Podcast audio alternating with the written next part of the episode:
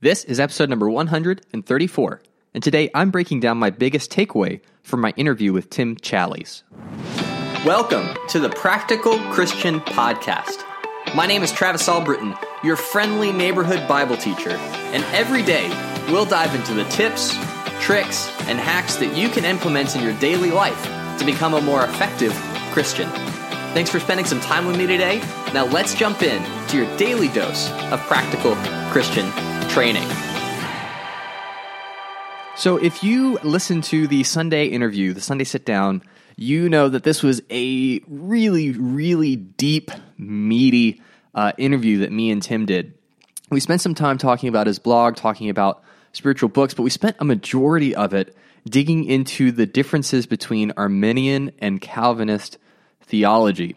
And if you're not familiar with those terms or what they represent, I definitely encourage you to go back and listen to the interview because we dive into fleshing out what those things are and kind of the origins of those theologies and how they impact the way that we live as Christians. And so we had this really long conversation. But at the end of it, we came to some some common ground, not in the theologies themselves, but in the kinds of conversations we need to be having around those theologies and how to appropriately address them, the right place for them, and at the end of the day, remembering that we're still a work in progress.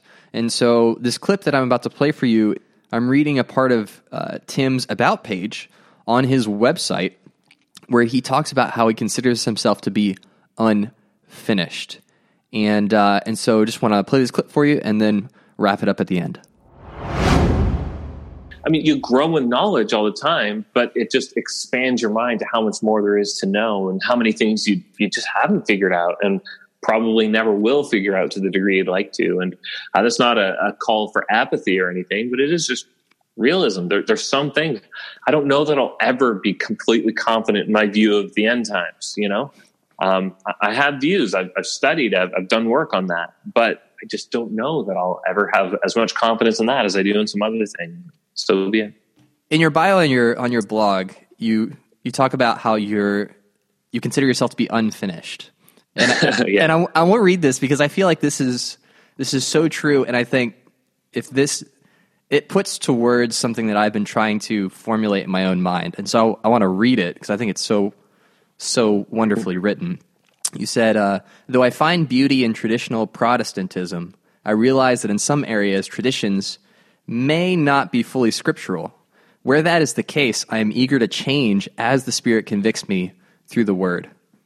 And I just think that's a really great way to put it. It's we can be confident in the things that we know, but also eagerly desire to change as God's Holy Spirit convicts us as we learn more about God's Word, that we, we continue to be malleable objects and mm-hmm. not set in a particular way of thinking, because if you ask anyone to be honest, they'll tell you they don't know everything. So once right. you accept that, you have to accept that there's room to grow. So just having that as mm-hmm. a as a mindset of I'm confident in what I do know, but I also recognize that I'm unfinished and that there are right. still things that God can teach me. I think that's just a great a great practical way to think about it.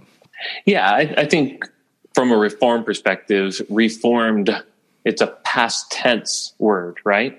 Um, but we are reforming. We're we're acknowledging that what happened at the time of the Reformation was, I, I believe, very scriptural, and I think Reformed theology is very, very accurate. But we don't want to say this is a finished thing. All we need to do now is kind of bring it in like a program and implant it into our lives and implant it into our churches, and we're we're good to go. And and Reformed theology doesn't cover everything. It's not an exhaustive theology, and so I just think about issues like social justice, which are all the rage today. Lots of people thinking about it, lots of people talking about it. I don't think the Reformed tradition really has a whole lot to say about it. You know, it doesn't certainly touch it exhaustively. And so uh, you can be Reformed, but still not have a whole lot of a sense of what to do about certain issues of justice.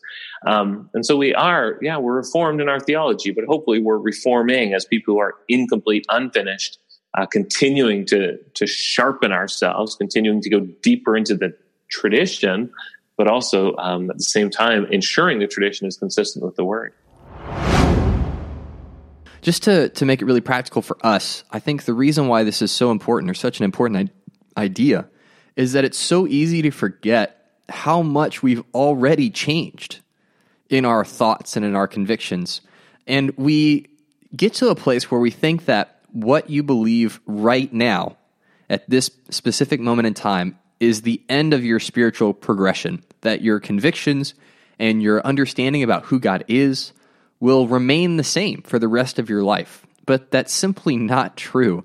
You know, if history has taught us anything, it's that we are always growing, we're always learning new things. And that's that's really productive. You know, if you still believed in the tooth fairy or cooties, like that would just be really weird. And so it's important for us to continue to uh, to challenge our beliefs and to challenge the things that we assume about our convictions, not for the sake of eroding our confidence in the foundation of our faith, but in order to make sure that we don't have any blind spots. And the reason that I reached out to Tim is because I wanted to do that for myself. I wanted to challenge my own assumptions about Calvinism. Because to be honest, I had never given it a fair shake. I had never really uh, considered it or contended with it in a way where I was, you know, eagerly wanting to learn from someone who had, uh, you know, spent the time and invested the energy and really rounding out how they became reformed and why they believe that that's the correct point of view. And so I wanted to contend with someone who honestly was uh, more developed in their convictions and in, in their belief system than I was. I wanted to contend with someone that was uh, going to challenge me. And I wanted to contend with the best version of some of an idea I had never personally investigated before.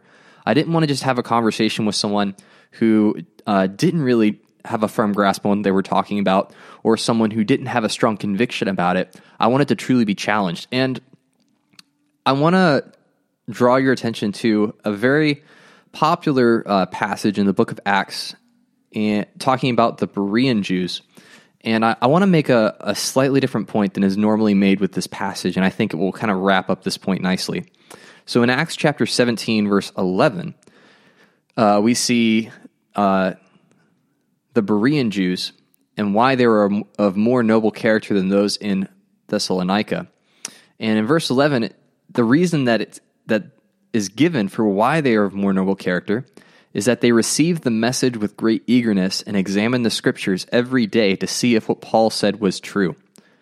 And so this passage is typically used to emphasize the importance of personal Bible study, right? To make sure that if you hear something, that you test it, that you make sure that it lines up with scripture. But remember this that not only were the Berean Jews examining this new teaching that Paul was bringing about following Jesus, but they were willing to be corrected. They were willing to acknowledge that they were wrong in the process, right? That for them to convert to Christianity meant leaving behind much of their Jewish belief system. And so for us, moving forward, contending with new ideas, challenging assumptions, making sure that we have a firm foundation and a firm spiritual uh, grounding for our convictions we need to also be willing to be wrong. We need to be willing to change our mind, not flippantly, not haphazardly, but with purpose and intent that when God reveals himself to us in a way that's new, in a way that's we've never thought about before, or if we're confronted by a teaching or a, a some knowledge that we'd never encountered before, it's not the end of the world. We should always continue to focus on our growth, on growing our understanding, and becoming more well rounded disciples as a result. And so, if you haven't gone back and listened to the full interview, I think it, we had a fantastic conversation. And I think, regardless of where you fall on the Calvinism versus Arminian uh, spectrum, that you'll get a lot out of it and learn something from it. Well, that is it for today. Make sure to smash that subscribe button if you haven't already to get daily practical tips just like this one. Leave a review and Apple Podcast to let me know what you think so far, and head over to the podcast Facebook group to connect with me and help decide future episode topics. And there is a link in the show notes for that if you're not a part of the group already. Come on over, say hi. Every day is an opportunity to grow closer to God and make a positive impact on the people around you. Take action with what you've learned and help make the world a little more like heaven. I'm Travis Albritton, and I'll talk to you tomorrow.